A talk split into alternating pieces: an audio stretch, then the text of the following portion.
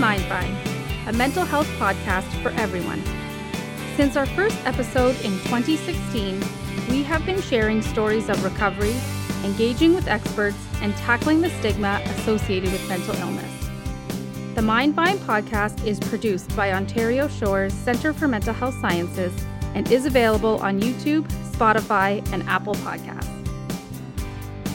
Welcome to the Mindvine podcast. I'm your host, Daryl Mathers, and today we have a special edition of the Mind Mindvine podcast where we're acknowledging, recognizing, and talking about the National Day for Truth and Reconciliation. Uh, we also have some Orange Shirt Week activities on Ontario Shore, specifically, we're going to talk about. But moreover, we're going to have a conversation uh, about what's going on in our community, uh, what we need to do um, to support Indigenous communities, Indigenous culture here at Ontario Shores, but also um, in our larger community in Durham Region.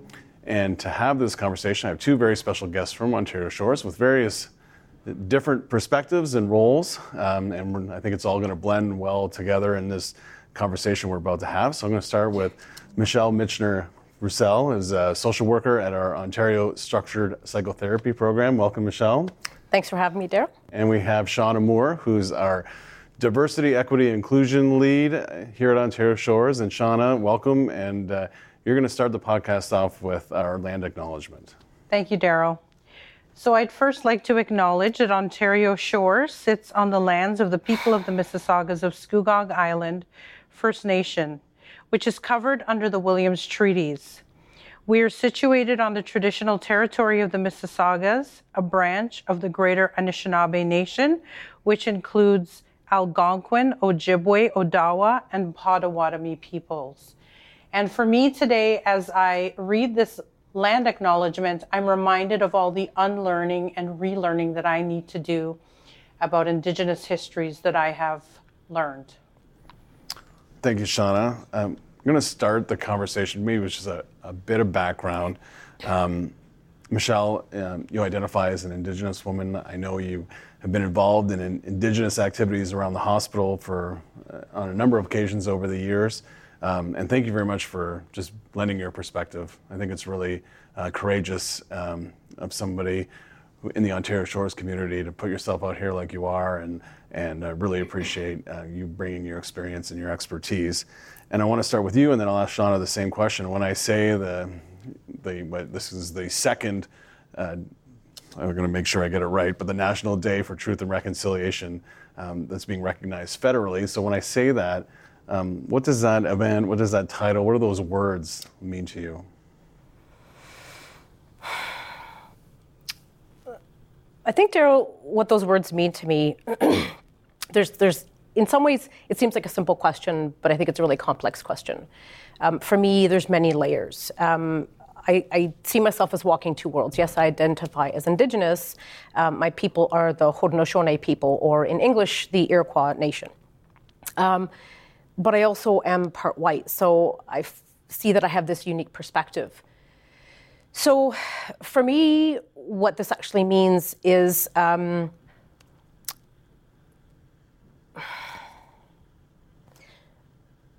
stepping forward and really seeing the truth for what it is the dark history of our country. And I think that it's about time we started talking about the history of our country.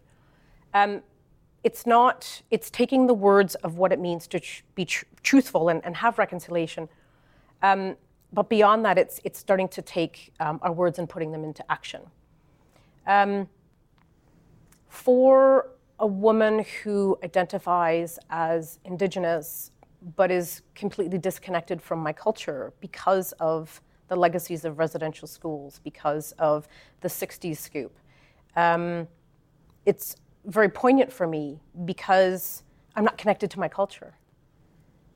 I am in the sense that I read about my people, I read about my history, but I don't have a disconnection to my immediate family.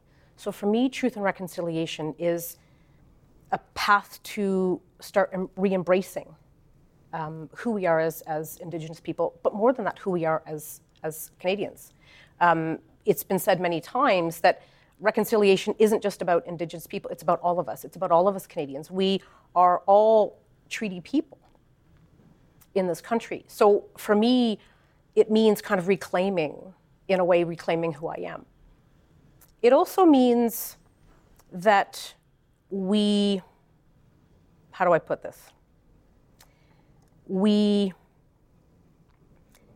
start moving in a way where we're more inclusive with each other. So when I say that, what I mean is I have colleagues, and I've heard this many times, family, friends, colleagues, where they're not sure how to have this conversation because they're not Indigenous. And so to that, I encourage them that at the end of the day, we are all in this together. And if we come from spirit first, if we come from respect and courage first, and we simply have this conversation in a good way, we teach and walk with each other down the path of reconciliation. Um, it means honoring, I think, uh, maybe even more so. It means honoring residential school survivors. It means giving voice to the experience of residential school. It means not just the survivors, but honoring the families, honoring the ones, the little ones who didn't make it home, the thousands of children that have been found in unmarked graves now across this entire country. So, history is a difficult topic. It can be dark, it can be hurtful, but it needs to happen if we are going to heal as a nation and move forward as, as a nation in a good way. Lots of layers there. I got more layers, but I feel like I'm. I don't want to uh, take up too much space, so maybe. But I think that's, and I'll let Shauna answer the question as well. But I think what you say there is very true in terms of being complex. You know, we all have different perspectives we all have a different connection to our culture and our heritage. And the comfort level to have these conversations just isn't there. It might be might be we might be further along than we were two and a half years ago, but um, we're it feels like we're really in the beginning stages. So I would imagine it's difficult, no matter what your experience, uh, whether um, you're from an indigenous community or not, to articulate what this means, because I don't know that the leadership that created the day of national truth and reconciliation actually has a clear definition of what it should mean, right? So maybe Shauna, just you know, to um, piggyback off what uh, Michelle said, in, in terms of what that day uh, initially means to you, what what's your perspective? So for me, um, it means that I need to take action. So I think about when we when I find out the truth, there's an action that's needed on my part. And we can't take action until we know the full truth. And we're still at a stage where we're finding out the truth. And uh, to pick up on what Michelle has said, we need to really listen to what survivors have said. Children of the survivors have said what that lived, how that has shaped their lived experience um, really looking at our history and unlearning because I think about some of the teaching that I received as somebody who wasn't even born on these lands. Um, how I am I'm taking the step to unlearn and that's shaping my path it's helping me take a different direction so it's taking those little steps of learning of listening and to me that's what this day means to me is to recognize that I, I don't know but not talking about it is not going to help. So, talking about it, having those uncomfortable conversations, finding out the truth, being uncomfortable with the truth, and then being moved to meaningful action. As I mentioned just earlier about the last two and a half years, how things have kind of changed, the needle has moved. A lot of it has to do not just with Indigenous culture, but just with the world kind of opening its eyes to maybe some of the tragedies that have occurred, whether they're present or centuries ago. You know, for you specifically, Michelle, you know, having uh, identifying as an indigenous, indigenous woman, appreciating that culture, and then seeing kind of the world shift with the news of the unmarked graves, and see people, you know, all of a sudden orange shirts are in high demand, and and people are, I guess, opening their eyes to maybe some of the truths that have happened. What's that experience been like for you? Um, just seeing how uh, the media has, a, has addressed it and how the people around you, whether they're friends, neighbors, whomever, how they have kind of uh, started this journey, whether it's uh, where we need to be or not, but have kind of come to some realization that uh, change is necessary? I think in the beginning, um, and, and even beginning to now, I sometimes even still feel of a bit of conflict within myself. As I mentioned a moment ago, I, I, I see myself as walking two paths in a way.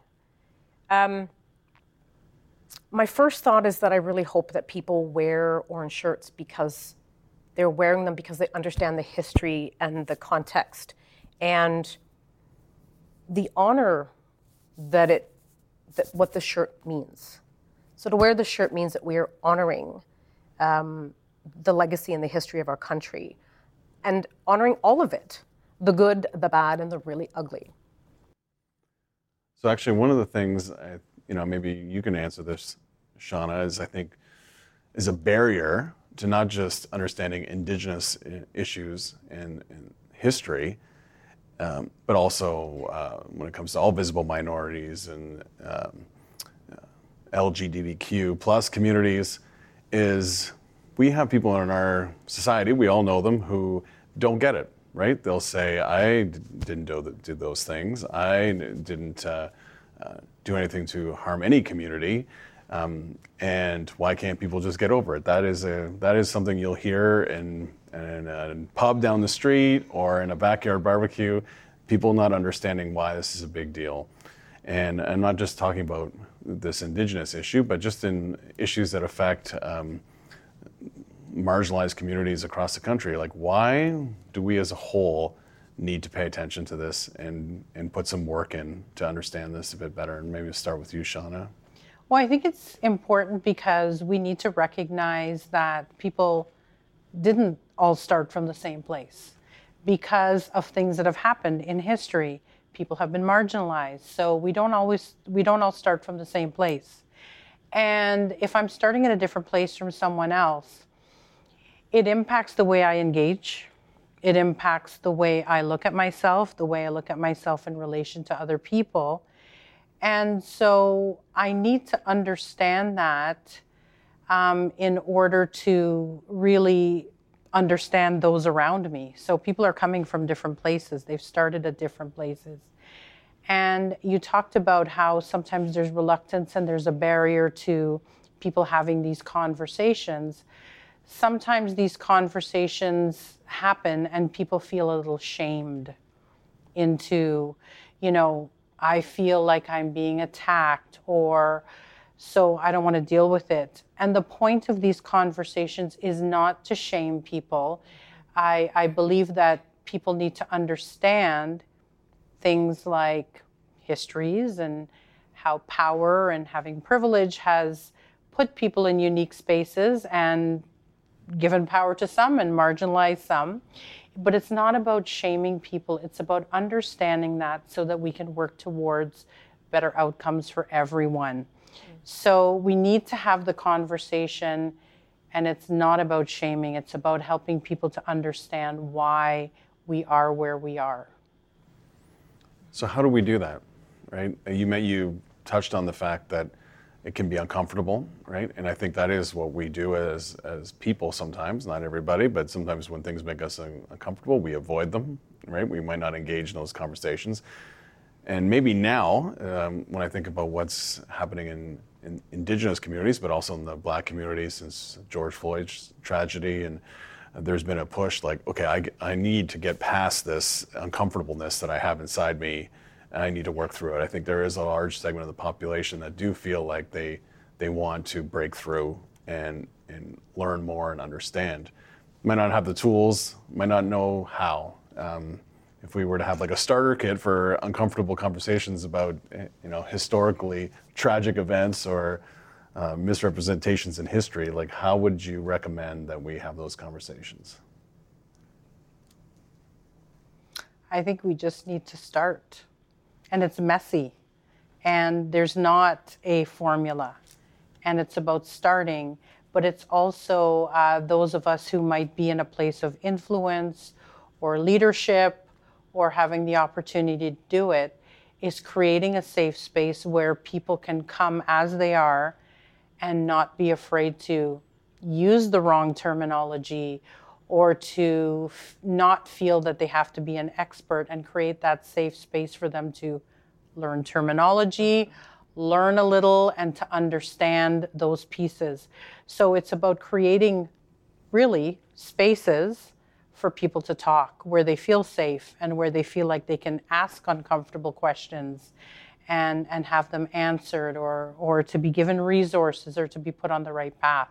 So it's about creating spaces wherever we can to have those conversations. In terms of organizations, um, you know, Ontario Shores here, I think has acknowledged that uh, it can do more. And I think actually what you've seen, just looking at um, places like Indeed and LinkedIn over the last two and a half years, um, positions like yours have been uh, created all over the place um, by organizations who have, I think, by nature of creating those positions, have acknowledged that they need to do more, that they're not doing enough. And I th- think for some of them, they've tried. Um, and I think, you know, I would say on Ontario Shores, we've tried um, and not necessarily made all the right moves and acknowledge now that more needs to be done. Um, for organizations, and like for both of you, um, like what would it what does it mean to employees when an organization recognizes something whether it's in their culture or something to do with uh, how they identify that they're trying to relate educate all those things that we, we talk about? Like how important do you feel it is for organizations to be speaking to uh, to their people not just their staff but their stakeholders whomever I think I'd like to start that with going back a bit in history. So I'd, I'd like to kind of start by saying um, if Germany didn't work at reconciliation after World War II, where would they be today? So I think that's a great example of reconciliation truly in action. So at the end of, as we all, most, hopefully most Canadians know, at the end of World War II, um, Germany was arguably probably considered what, maybe the worst country in history. Um, but the leaders that stepped into that space after the atrocities of World War II made the decision that they needed to reconcile with the world um, and, and make amends and take responsibility um, as a nation.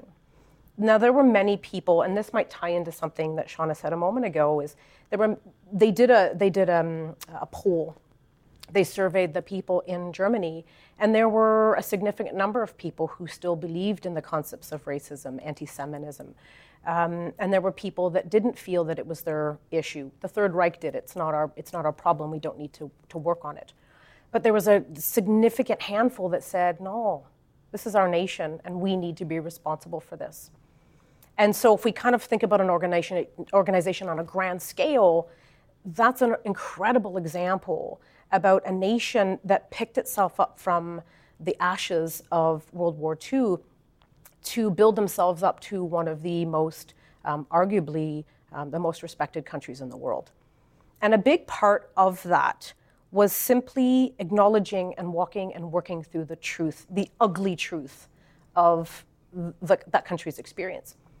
And I think you know, we don't re- need to reinvent the wheel here. Reconciliation has been done by this country, and there are other examples in the world, but that's maybe the maybe a, a, a really strong template for how even small organizations such as this. I know we're not a country, but um, we can see by that that that example about how leadership, when they step up. Um, and just allow space for truthful conversation to happen, how that can truly change the world. I think there's always, you know, maybe going to be people that might say, well, this isn't my issue. I didn't do this. This is not my responsibility. And to those people, I might say, well, if it makes you feel uncomfortable, maybe, maybe you need to check what that's about.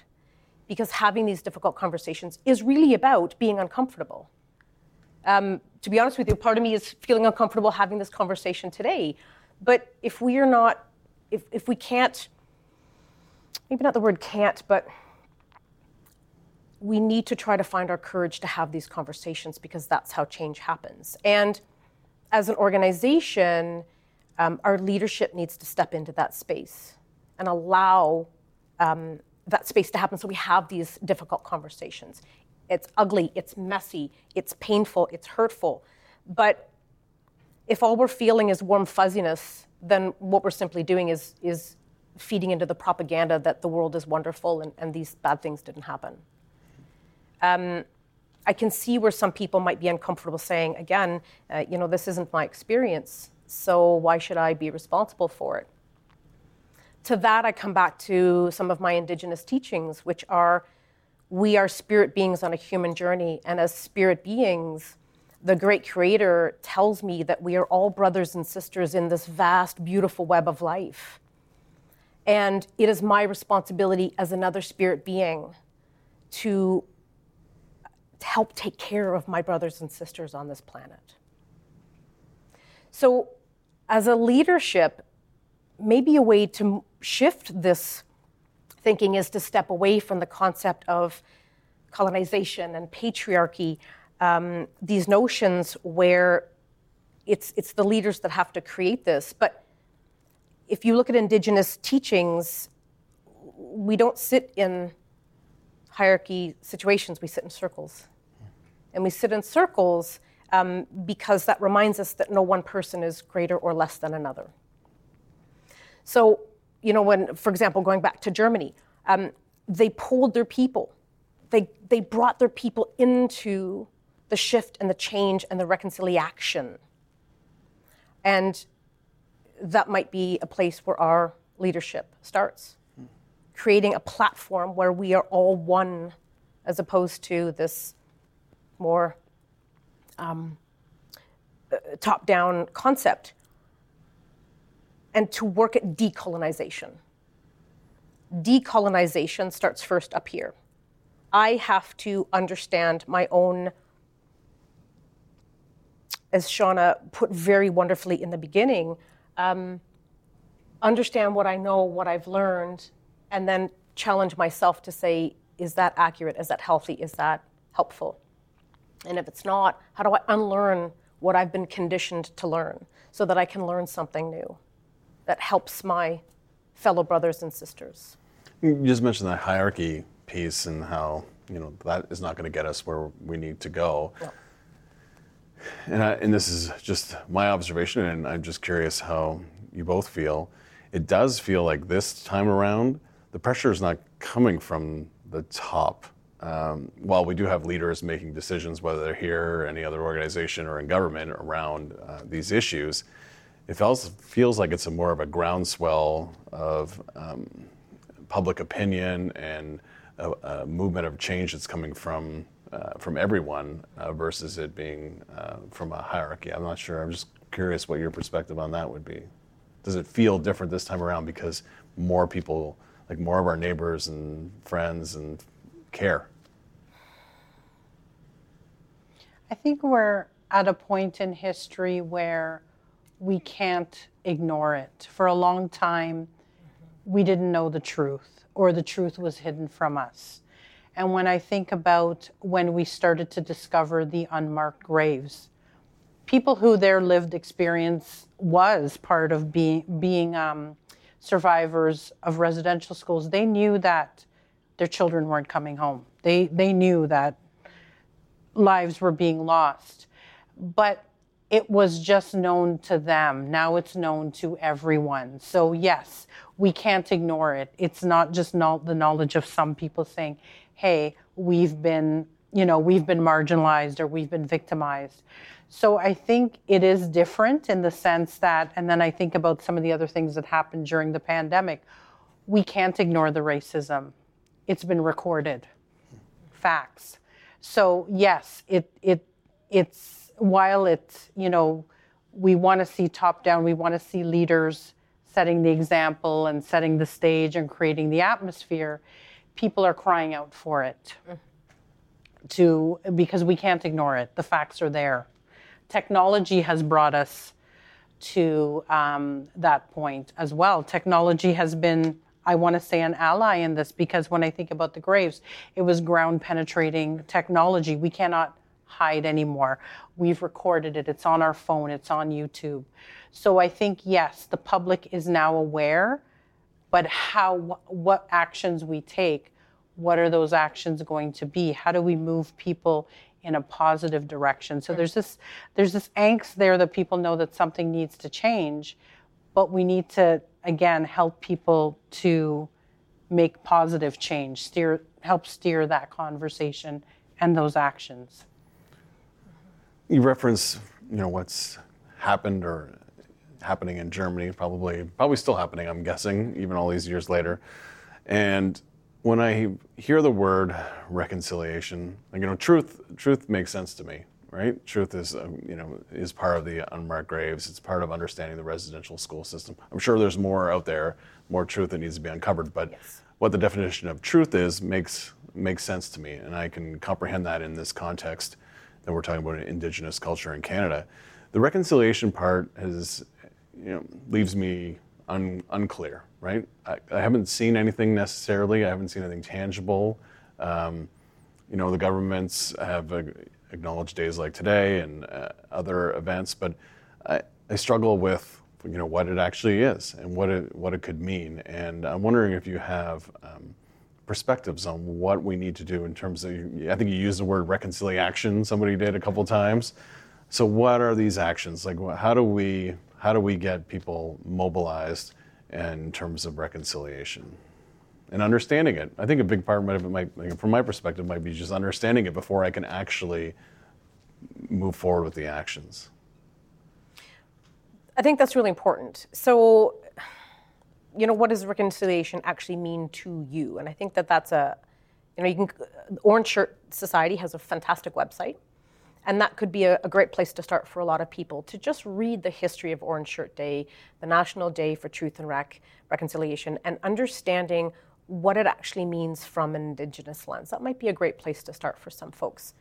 Um, but but ultimately, you know, Truth and Reconciliation, the website, it'll tell you several things. And one of the things is that reconciliation really is about um, engaging in conversations like this and honoring the legacy of residential school um, experiences to bear witness in, in a very humble way, to bear witness to the voices of survivors, to the voices of their family, to um, the ones that didn't come home Um, and to make a solid commitment to reconcile the tragedies of the past. So, through that truth and, and, and awareness, we don't make the same mistakes again. We don't go back down that path.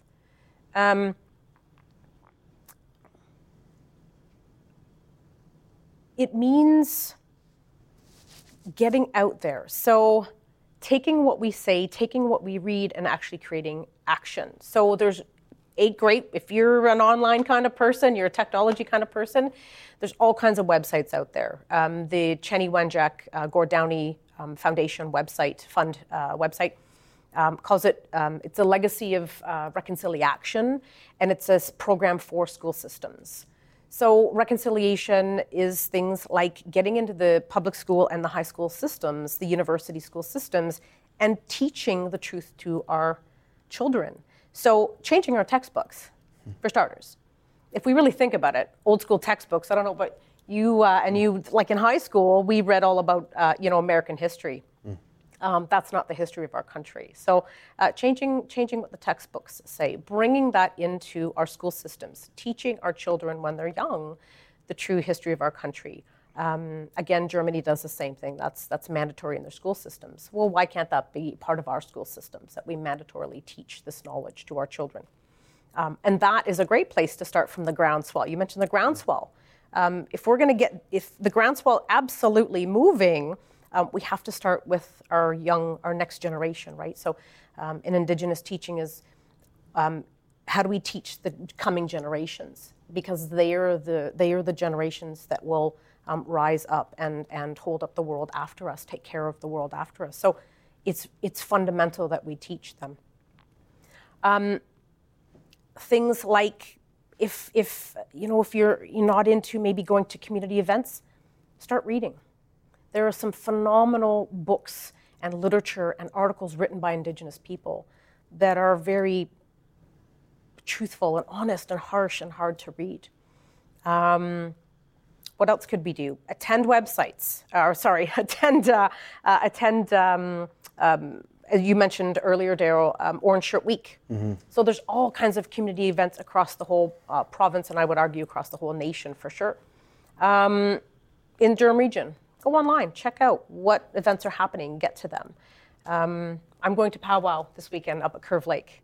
That's part of what I'm doing. Um, I read, uh, talk to my family, talk to my friends. We're, we're here. We're doing this podcast.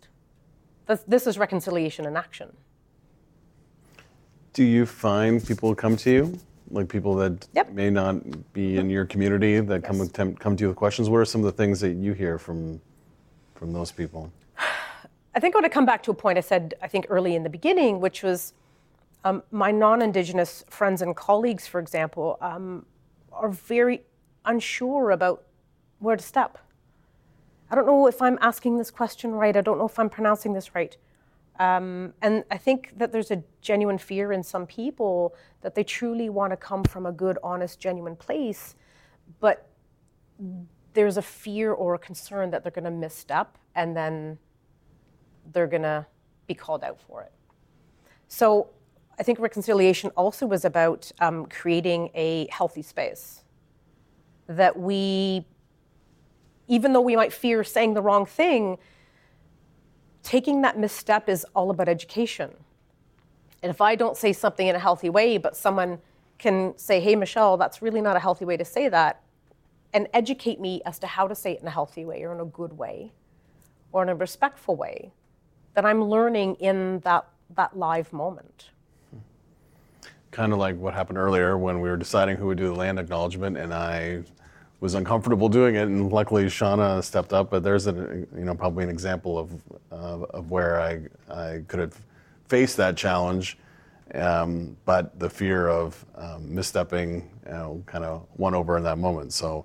Um, just something that dawned on me while while you're talking, but it's an example of the things we do all the time, right? We, um, maybe good intentioned because we don't want to hurt people's feelings, but um, and we're afraid of making of making ourselves, um, you know, an object of attention for uh, something that we perceive as negative, whereas somebody might look at that and say, um, might appreciate the effort more so than the result, right? Um, speaking of, of Shauna, um, here at Ontario Shores, I know we're um, we're preparing, uh, you know, for Orange Shirt Week, and you know, as well as acknowledging September 30th. If you can talk a little bit about what we're going to do and what uh, maybe the reconciliation. Right, I already gave it away, but the reconciliation piece that you have planned um, for our hospital. So I think during um, Orange Shirt Day is on the same day as the National Day for Truth and Reconciliation. So we're we're calling it on Orange Shirt Week, and we have um, we're encouraging the whole Ontario Shores community to engage in taking small steps towards reconciliation. So actually writing down the little steps that they're going to take and showcasing them, putting our name to it, putting our our you know our personal stamp on it and we're going to display those and leave them up for you know people to really reflect on them so really starting the journey um, by encouraging people to take steps towards reconciliation and, and, and being public about it and being purposeful about it and not being afraid. Um, so that's one thing. And then also making resources available, like you've talked about, you know, webinars, videos, uh, reading lists to encourage our, our community to learn more about Indigenous history and Indigenous teachings and Indigenous lived experiences. And um, one of the resources, you know, you were talking about resources, the um, and how do we do this work? You know, the Truth and Reconciliation Committee, uh, Commission. I'm sorry, Truth and Reconciliation Commission gives us a roadmap. Um, you know, there, there was calls on governments and institutions and businesses as to what they can do to reconcile reconcile with indigenous communities. So that's a great place to start. So making again making all of those resources available to the ontario shores community. And if I can add to that, actually, um, you bring up the calls to action, which is fantastic. Um, what a great resource. One of the challenges that I have um, had people uh, say to me is if you if you gr- get the 94 calls and you read them, they tend to present as government system um, like school community, education community, hospital community oriented. And some people, I've had people come to me going, well, how does this apply to me? And then my challenge to them might be, or my encouragement might be, well, you know, pick an action or, or, or um, yeah, a, a, call that might kind of fit your area. So let's say you're an educator. Um, how might you break down the education component so that it actually fits you? So, for example, if you don't know much about history, do your research and, and maybe find a great book. Um, 21 Things You Might Not Know About the Indian Act by um, uh, Bob Joseph is a phenomenal book that kind of starts introducing people to um, residential schools, the Indian Act itself, um, and, and at the back, what those calls mean and how we can start breaking down. Um, uh, breaking down calls to action, breaking down the Indian Act, and having just a, a conversation around that. Um, you know, we're in health, uh, healthcare, mental health, and, and physical healthcare. Well, how do we break that down? Well, how do we again start decolonizing? We start doing that in our own mind. So as opposed to seeing, say, the calls to action and saying, well, this is a giant, this doesn't really apply to me, well, it applies to every single one of us. How do you break that down and make baby steps and apply to yourself? I think that's important as well. I think a lot of what we're talking about um, is building trust um, and taking those steps on, on, for everybody's part is to build trust and hopefully uh, even something that may be uh, one week of the year or one day of the year, um, it's a step towards you know, all of us building trust and being educated. Uh, I want to thank you both for the conversation. At, um, I think we've used the word uncomfortable a series of times in the last little while, and uh, it's not unlike when we talk about uh, human rights issues and other things uh, at Ontario Shores, um, inclusion, diversity. We have we've had podcasts and events on all of those events, and and it does go back to that uh, uncomfortable piece because we're not used to having these conversations, right? We're used to staying in our lanes, and a lot of times we're, you know, as children, we were told like, mind your business, stay in your lane, don't go outside there, don't be too, you know, it's okay to be curious, but not too curious. And uh, I think that we're we're changing that and recognizing uh, days like today and and what you have planned, Shauna, for the week. Uh, really helps move us in that direction. So thank you both for for being here and being uncomfortable with us, all three of us together.